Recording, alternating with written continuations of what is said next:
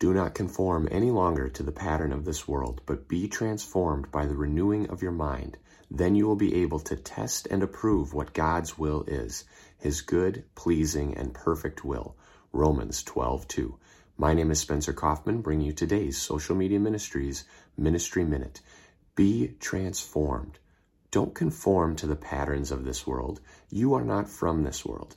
Remember, you are a citizen of the kingdom of heaven.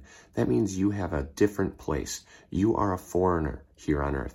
You are an alien. You are dead. Christ lives in you. Therefore, do not conform to the patterns of this world. You have to be different.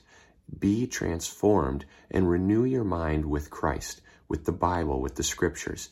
And then you will be able to test and approve the perfect, good, pleasing, wonderful, amazing will of God. So be transformed and have a new mind.